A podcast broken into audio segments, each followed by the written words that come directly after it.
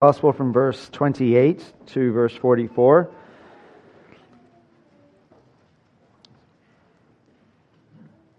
John chapter 11, verse 28.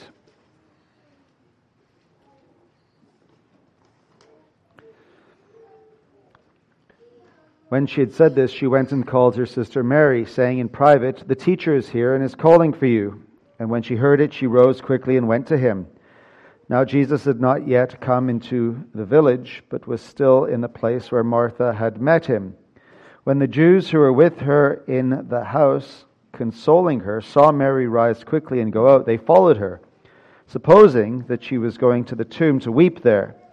Now when Mary came to where Jesus was and saw him, she fell at his feet, saying, "Lord, if you had been here, my brother would not have died." When Jesus saw her weeping, and the Jews who had come with her also weeping, he was deeply moved in his spirit and greatly troubled. And he said, "Where have you laid him?" They said to him, "Lord, come and see." Jesus wept. So the Jews said, "See how he loved him." But some of them said, "Could not he who opened the eyes of the blind man also have kept this man from dying?" Then Jesus, deeply moved again, came to the tomb. It was a cave, and a stone lay against it. Jesus said, "Take away the stone." Martha, the sister of the dead man, said to him, "Lord, by this time there will be an odor, for he has been dead 4 days." Jesus said to her, "Did I not tell you that if you believed, you would see the glory of God?" So they took away the stone. And Jesus lifted up his eyes and said, "Father, I thank you that you have heard me. I knew that you always hear me. But I said this on account of the people standing around, that they may believe that you sent me." When he had said these things, he cried out with a loud voice, "Lazarus, come out!" The man who had died came out, his hands and his feet bound with linen strips, and his face wrapped with a cloth. Jesus said to them, "Unbind him and let him go." Well, we're going to pray and ask God to bless His Word read and preached. Our Father, we thank You for Your Word, and we marvel that not only do You speak to us, but You speak so clearly, and there is so much joy in these words that we have read that we cannot possibly take it all in. But we ask that we can take in as much joy as possible for those with remaining sin. Fill our hearts, we pray, with Your truth, with Your love, and with Your grace, for Jesus' sake. Amen.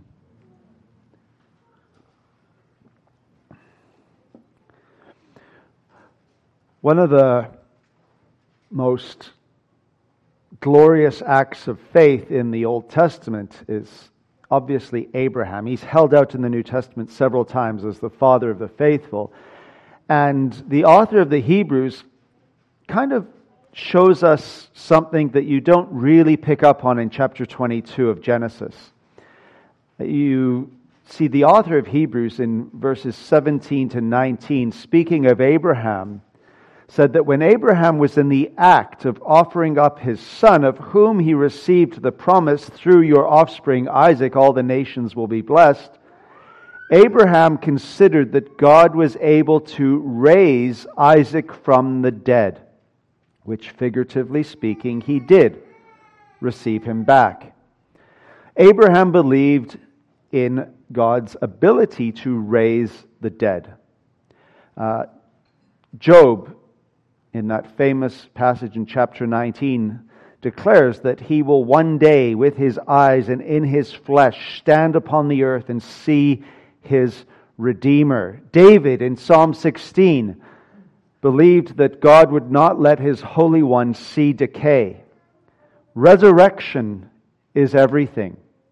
And without resurrection, everything else is a great tragedy. If you think of the first 6 signs in the Gospel of John, you have the turning of water into wine. You have the healing of the official, the nobleman's son. You have the healing of the man who was an invalid for 38 years, who was told, "Take up your mat and walk."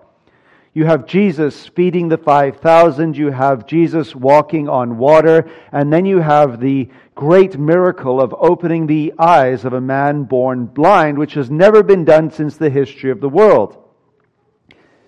Now, as I say, those signs, those miracles are, shall we say, cruel in a certain sense if this seventh sign is not a reality for each and every one of us. You see, you can do without the first miracle.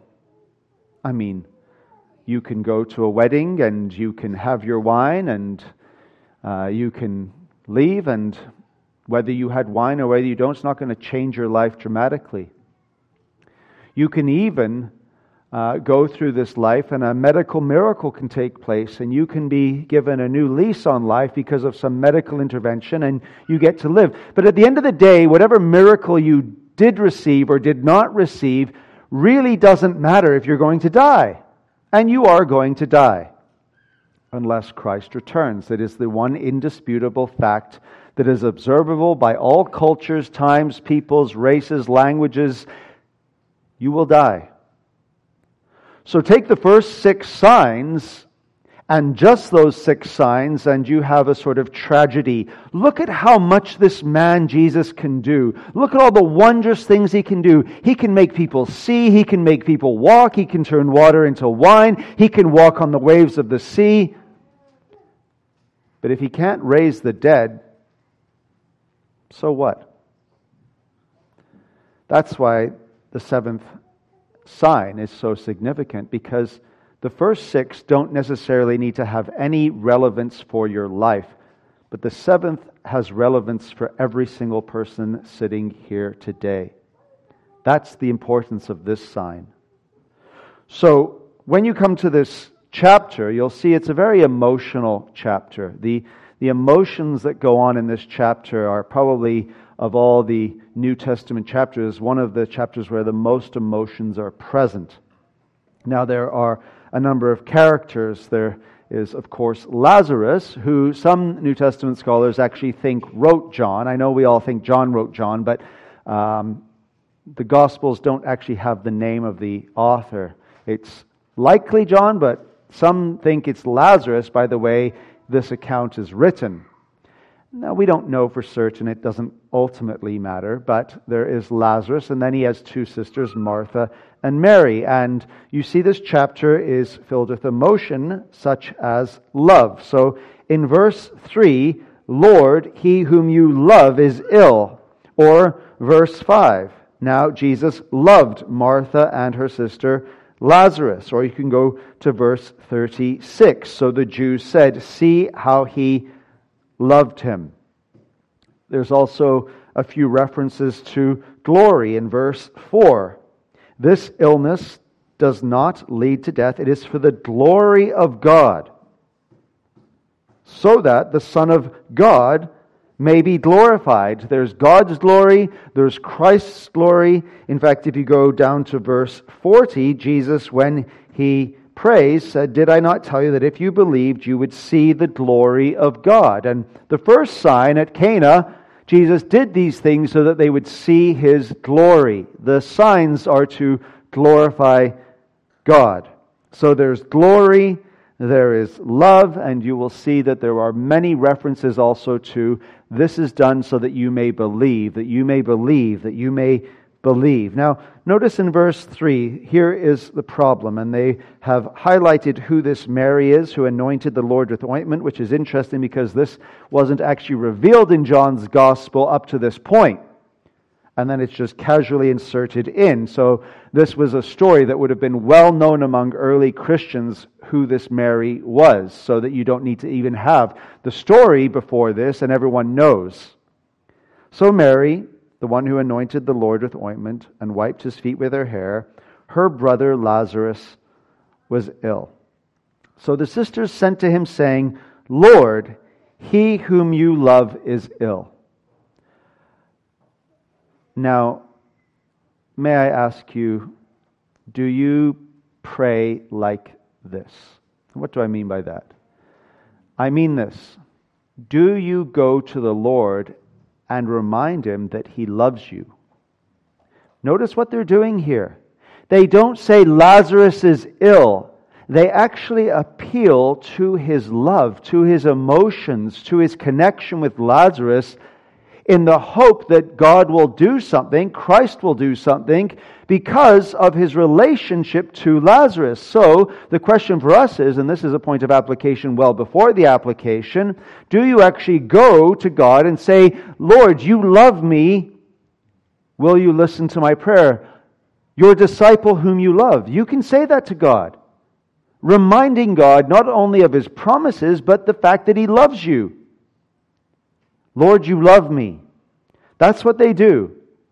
He whom you love is ill. But when Jesus heard it, he said that this illness will not lead to death. In other words, it will not culminate in death. Death may happen, but it won't culminate in death. It is for the glory of God. And Christ will also be glorified through it. Now, you will notice that something very interesting happens in verse 6. After we are reminded again that Jesus loved Martha and her sister and Lazarus. This is wonderful. Imagine being in that family. You are the object of the love of Christ, the whole family. So when Jesus, we are told, loves this family, and the author is trying to tell us something very important, and it's leading to verse 6. Verse 3, verse 5, and then verse 6. So, when he heard that Lazarus was ill, he rushed immediately to where he was to cure him of his illness. That's what love should do, right? That's how we think. What is love? We see someone suffering, we want to alleviate their suffering. We want to remedy their suffering. If we love them, we don't want them to be in trouble. This is how it works generally in our home, in society. You know when you get that piercing scream from a spouse and Barb yells, "Quick, Mark, something's happened to the child whom you love." Thomas, let's say. And I say to Barb, "Okay, yeah, be there in a second." But you know, Barb last night, she brought these new bubblies, the raspberry flavor. There's bubblies that are raspberry flavor. This caused a bit of a discussion after church, by the way, at the previous place, because one guy walked out and says he didn't like the flavor, and someone walked out, they did, and, you know, lost the whole point. But I'm sitting down last night enjoying a bubbly, and Barb puts them in the fridge to make them cold so that she can go in and have a cold bubbly. But I went in and had one, and then I went in and I had another one. And she's like, "You had two bubblies?" And I was thinking, this is good. So imagine, she yells down, "Quick, Mark, something's happened to Thomas." Yeah, no problem. Open up another bubbly, sit around, enjoy myself. See, it doesn't make any sense. That's not how we act. Someone's in trouble, somebody's sick, and we feel we have the power to help them. We rush immediately, but Jesus doesn't do that. In fact, he waits 2 days. And you'll see that the author is very careful to tell us days. Why is that? We'll find out a little bit later. So he waits 2 days. Now, later on, we find out that Jesus says to his disciples, "Our friend Lazarus." Lazarus was obviously well known to the disciples. "Our friend," not "my friend," "our friend Lazarus has fallen asleep, but I go to awaken him." Now, this also is not very loving, right? Who likes to be woken up? One of the worst things that goes on in my household is the morning wake-up call of the children. Barb goes to the door and says, "It's 7:30. That's the sign you got to wake up." And, you know, there's some mornings where I think maybe she should take a bulletproof vest with her today. Nobody likes to be woken up. So Jesus is going, and he's going to go and waken him up. But the disciples say, "No, Lord, if he has fallen asleep, he will recover." Now, Jesus understands something they don't, and he's not even there. Jesus had spoken of his death, but they thought he meant he was taking a rest. Then Jesus told them plainly, "Lazarus has died. And for your sake, I am glad I was not there."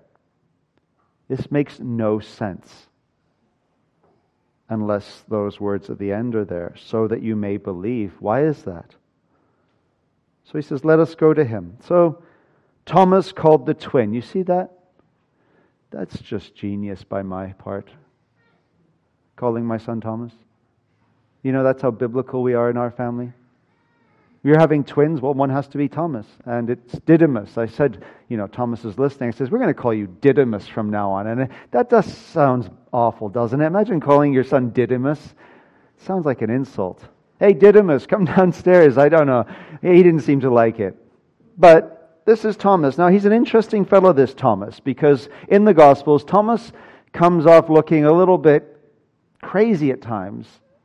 Here's one such example. He is the type that he expects the worst in a situation, says, all right, let's go to Jerusalem that we're going to die. Did that actually end up happening? No. But he's one of the types that thinks, all right, let's go to Jerusalem that we may die with him. Now, I can understand this. I'm a little bit like Thomas, actually. It's like going to the doctor. Okay, let me go to the doctor. They may as well tell me I'm dying. But Barb will say, Mark, you're just going for a prescription for some sleeping pills for your trip to South Africa. Go easy. No, he'll probably find something. I'll come back and I'll be riddled with this. And anyway, let's go to the doctor. I may die. There are people like that, right? They just think the worst in a situation. They're going to go somewhere. Something's going to happen. Everything's going to be bad. Thomas is like that. It's remarkably refreshing in a certain sense to understand there are people in the Bible who are disciples of Jesus who were a bit crazy, always over the top. And even Thomas after the resurrection, unless I see the scars, unless I see his sides and his hands, I'm not going to believe. Because he just can't believe anything good could happen. And we have to live with these people. And they die like that. Thomas is probably still a bit crazy after the resurrection. But I like Thomas. So let us go that we may die with him. This is a reminder that things don't always turn out as you expect them to turn out. It's just a little point in the whole narrative. Now Jesus comes and verse 17 finds that Lazarus has already been in the tomb for 4 days. Why? Does the author, John, why does he say 4 days? Why is he telling us these details? Why does Jesus wait 2 days? Now, it's actually very interesting because in the first century at this time, there was a widely held Jewish belief that the spirit of somebody who had recently died would hover over the body for 2 or 3 days, seeking to re-enter the body, and that the person may actually still live. And the spirit then waits, and if the body doesn't seem to be coming back to life on the 3rd day and it starts to decompose, the spirit goes, okay, time to hover off to the places of eternity. And so the spirit would actually leave the body for good on the 3rd day. This was the widely held belief in the first century. So when we read 4 days, you have to understand that this is countering, not that Jesus needed to, but it's countering a widely held belief that maybe that person wasn't really dead. So the 4 days is he really is dead. He is as dead can be. In fact, he stinks. There is an odor. So when Jesus says remove the stone, they say, no, there's a bad odor. He's been dead for 4 days.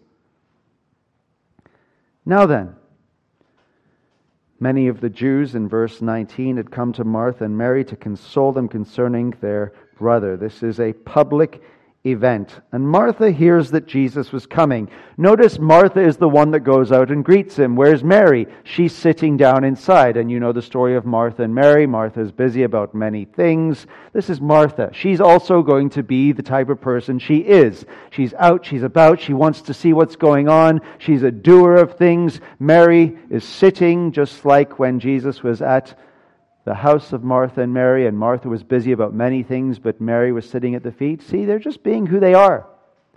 This is to remind some of you, you're going to be the way you are till you die. Grace will change our sin, but not our natures. So, Martha goes to meet him, and she says, Lord, if you had been here, my brother would not have died. Now, this is very important. There is in this statement, I believe, a sort of recognition that if Jesus was there, he could have saved Lazarus, but there seems to be, to me, an implicit sort of blame allocation towards Jesus. If you'd been here, he wouldn't have died. Does she love him? Yes. Does she know he has the power over sickness? Yes. But is she sort of blaming him? If you'd been here, if you'd rushed immediately, if you'd come when we sent, he would have lived. Lord, and have you ever been blamed for something that isn't your fault? You know, you come and I go see my mother and I drive up the driveway and I knock on the door and my mom goes, "Oh, my favorite child is here." And she rushes to the door but trips on her way, lands on her face, hurts herself. And she says, "Mark, that's your fault. If you hadn't have come to visit me, I wouldn't have fallen," right? It's that type of idea, you know, where you get blamed because someone's gone through something and you have done nothing wrong, but they just need to blame. Well, she's just needing in her grief to say these words. And it's really quite moving because Jesus doesn't seem to get too bent out of shape over this, because then she says, "I know that even whatever you ask from God, God will give to you." And I don't think her faith rises up to the fact that Lazarus is going to come marching out of the tomb. But she's just hoping for some resolution to this problem, which Jesus offers her in verse 23. "Your brother will rise again." And as a good Jewish person, she says, "Yes, I know there's going to be a resurrection on the last day." And Jesus says, "No, not so much there will be a resurrection on the last day that I'm going to enjoy, you're going to enjoy. No, I am the resurrection. I am so identified with resurrection life that I am, not I will be, I am the resurrection and the life, and whoever believes in me, though he die, yet he shall live." And he's trying to elicit from her faith that he is able to raise the dead. Now, when he says your brother will rise again, that ambiguity doesn't solve it for her, but he does say to her that anyone who believes in him will never die. She says in verse 27, "Yes, Lord, I believe that you are the Christ, the Son of God, who is coming into the world." Now, there's a degree of faith there. Does it rise to the heights it needs to? No, I don't think it does, but there's faith. Now there's Mary's grief. Martha's faith, you have Mary's grief in verse 28 to 37. "When she had said this, she went and called her sister Mary, saying in private, 'The teacher's here.' Now she goes quickly to meet him. And as the Jews are consoling her, we see in verse 32, "Now when Mary came to where Jesus was and saw him, she fell at his feet, saying to him," now isn't this interesting? Like sister, so different in certain respects, and yet, "Lord, if you had been here, my brother would not have died." "Yes, I've just heard that from your sister." Clearly there seems to be some sort of, come on now. "Now when Jesus saw her weeping, and the Jews who had come with her also weeping." Now just stop there for a second. I want to remind you that first century funerals are not like our funerals today. Our funerals today are domesticated. I'm not blaming anyone. But funeral directors and funerals and things today, especially in where we live, they are meant to be calm, soothing affairs. They are celebrations of life. And there's a lot of money that goes into funerals to make them peaceful occurrences where nobody has to be too upset about things. And we close caskets now because we don't want to stare death in the face. But the reality is, in other parts of the world, and I have seen this myself, I have had to throw dirt into a grave over one of my classmates at seminary after he died within a week of starting seminary, and have his casket open and see him right there in the flesh, dead.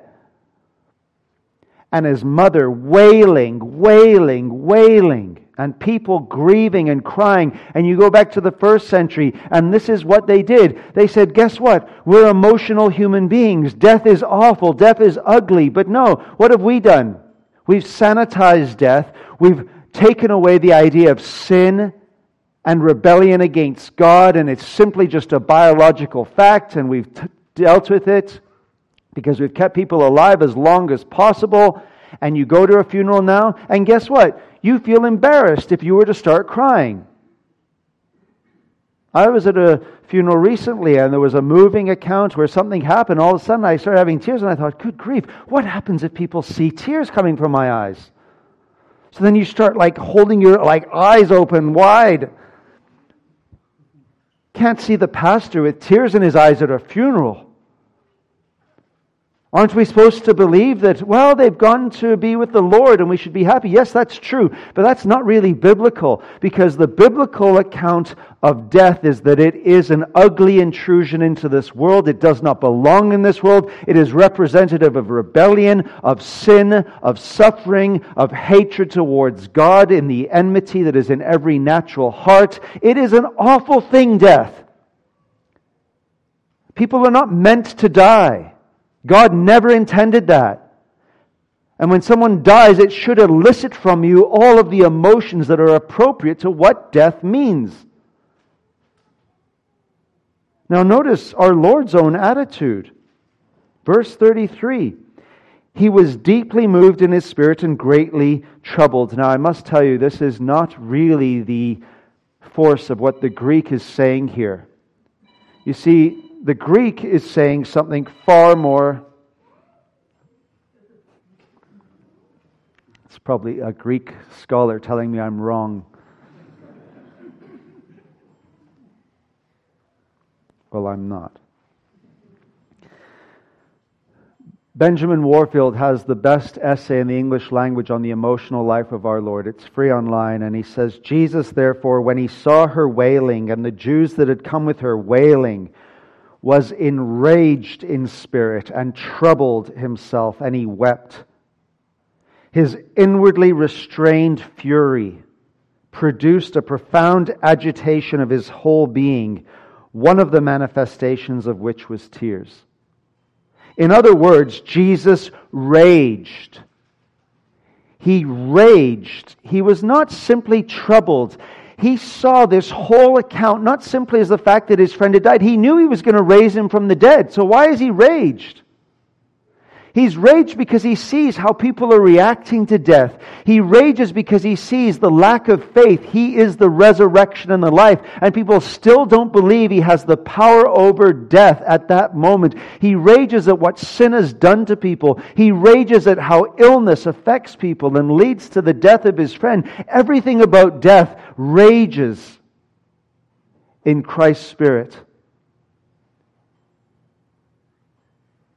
And so deeply moved, yes, but raged in his spirit and greatly troubled, he asks, where have you laid him? And they said, Lord, come and see. And Jesus wept. The Lord of glory, the man of sorrows, acquainted with grief, the one who has infinite blessedness in his deity, who cannot know sadness, cannot know grief, cannot know pain, willingly takes to himself a human nature, and a human nature such that he can weep in public. Jesus wept, knowing that Lazarus would be raised shortly thereafter. Now notice the lack of faith in verse 36. So the Jews said, see how he loved him. But some of them said, could not he who opened the eyes of the blind man also have kept this man from dying? This is crucial. Is this not the third time now people have said to Jesus or about Jesus, if he had been here, he could have kept him from dying? Where's their faith getting to? Their faith is getting to here. If Jesus was there, he could have healed Lazarus. But that's all their faith is getting to. That's why he's raging. He is the resurrection and the life. And people are only prepared to believe that if he was there, he could have kept him from dying. They are not saying he could raise him from the dead.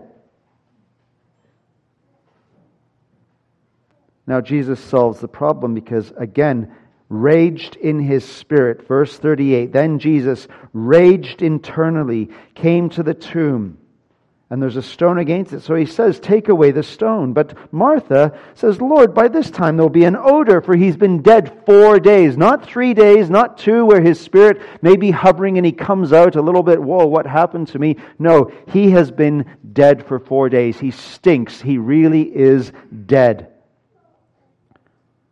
And Jesus said to her, did I not tell you? If you believed, you would see the glory of God. So they take away the stone, and Jesus lifts up his eyes and he prays.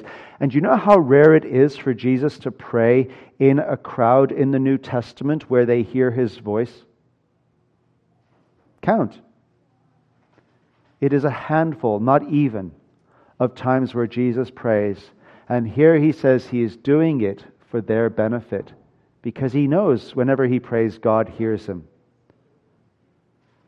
And so when he said these things, he cried out with a loud voice, Lazarus, come out. And one theologian aptly said, it's a good thing Jesus said Lazarus, because if he had simply said, come out, every dead person in Jerusalem would have come walking out of their graves.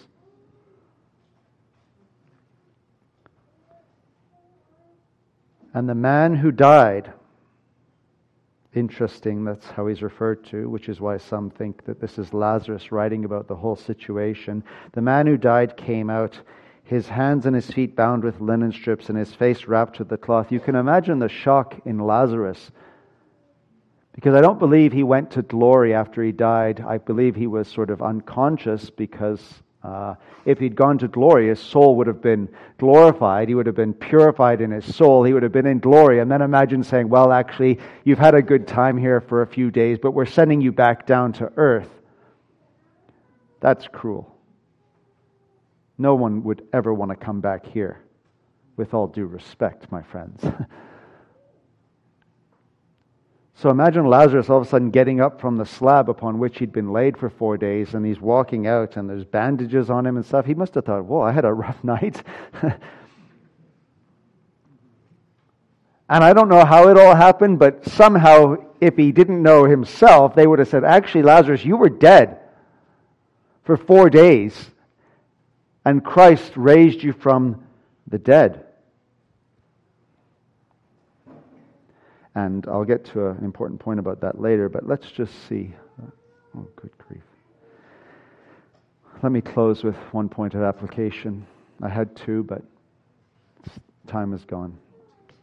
Can God heal? Can God heal? That's a good question, because we can also ask another question. Does God always heal? And they're not the same question. So in 2 Timothy 4, chapter 4, verse 20, Paul writes, Erastus remained at Corinth, and I left Trophimus, who was ill, at Miletus. Paul, who was an apostle, who had raised someone from the dead himself when the young man fell out of the window because he was preaching too long. And he says, I left him ill. Or says to Timothy, no longer drink water, but use a little wine for the sake of your stomach and your frequent ailments. Instead of saying, Timothy, if you just believe a little more, everything will go away. You won't have any ailments. I don't know what Trophimus's problem is. He should be healed by now. Or even Epaphroditus was so ill he almost died. Or Paul, who says, to keep me from becoming conceited because of the surpassing greatness of the revelations, a thorn was given me in the flesh. And maybe it was his eyesight or whatever it may have been. Paul had a physical malady that he prayed 3 times God would remove. And instead of healing him, what did he do? He gave him grace instead. He said, my grace is sufficient. Is it always God's way to heal? You are not God. Your instinct, and this is a good thing, by the way, but your instinct is to alleviate suffering when you see it. It is how we are designed, especially mothers with their children. There's a problem. Alleviate, alleviate, alleviate, cure, remedy. Don't let them suffer. And many kind people who are especially sensitive to suffering struggle with this reality. And then you see Jesus coming off a little bit indifferent and waiting and allowing his friend to die. And on three occasions, people saying, if you'd been here, if you'd been here, if you'd been here, he wouldn't have died. And as one Scottish preacher said, Eric Alexander, it is because he loved them more than they knew that he left them longer than they wanted.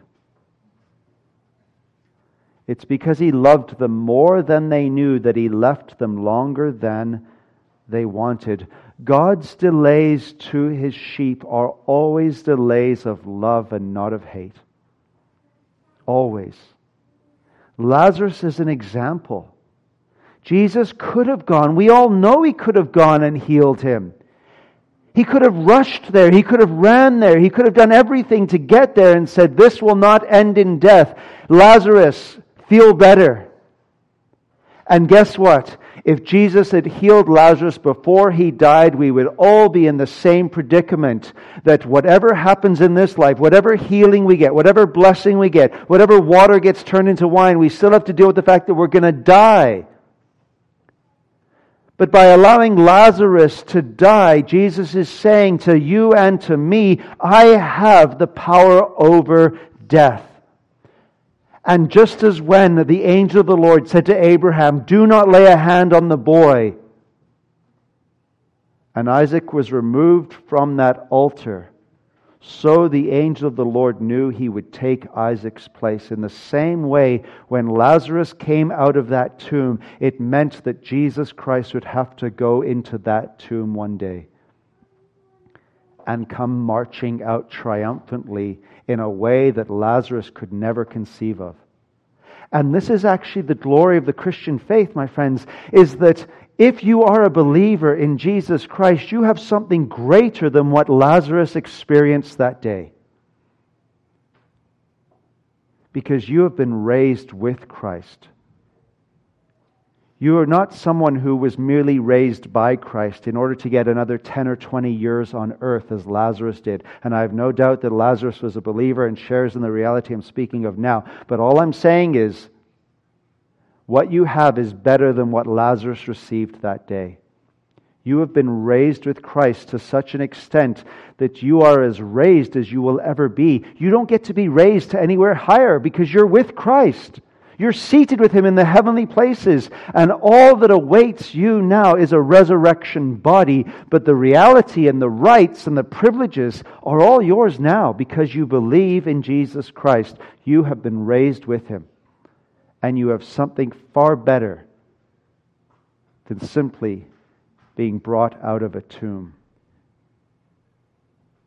Lazarus, come out, pales into significance to your name being said by Jesus Christ, come up and be with me. Let's pray. Oh Lord, we thank you for the Word of God and for the story of how we so often think you should act a certain way. And we, by doing that, limit you and create idols for ourselves. Help us to trust that your glory will be revealed, that your ways are higher than our ways, and that we will one day have that same stunned effect as they did when Lazarus walked out of that tomb, when we see all of your ways come to perfection and fruition, and the children of God are revealed for all to see. We ask this for Jesus' sake. Amen.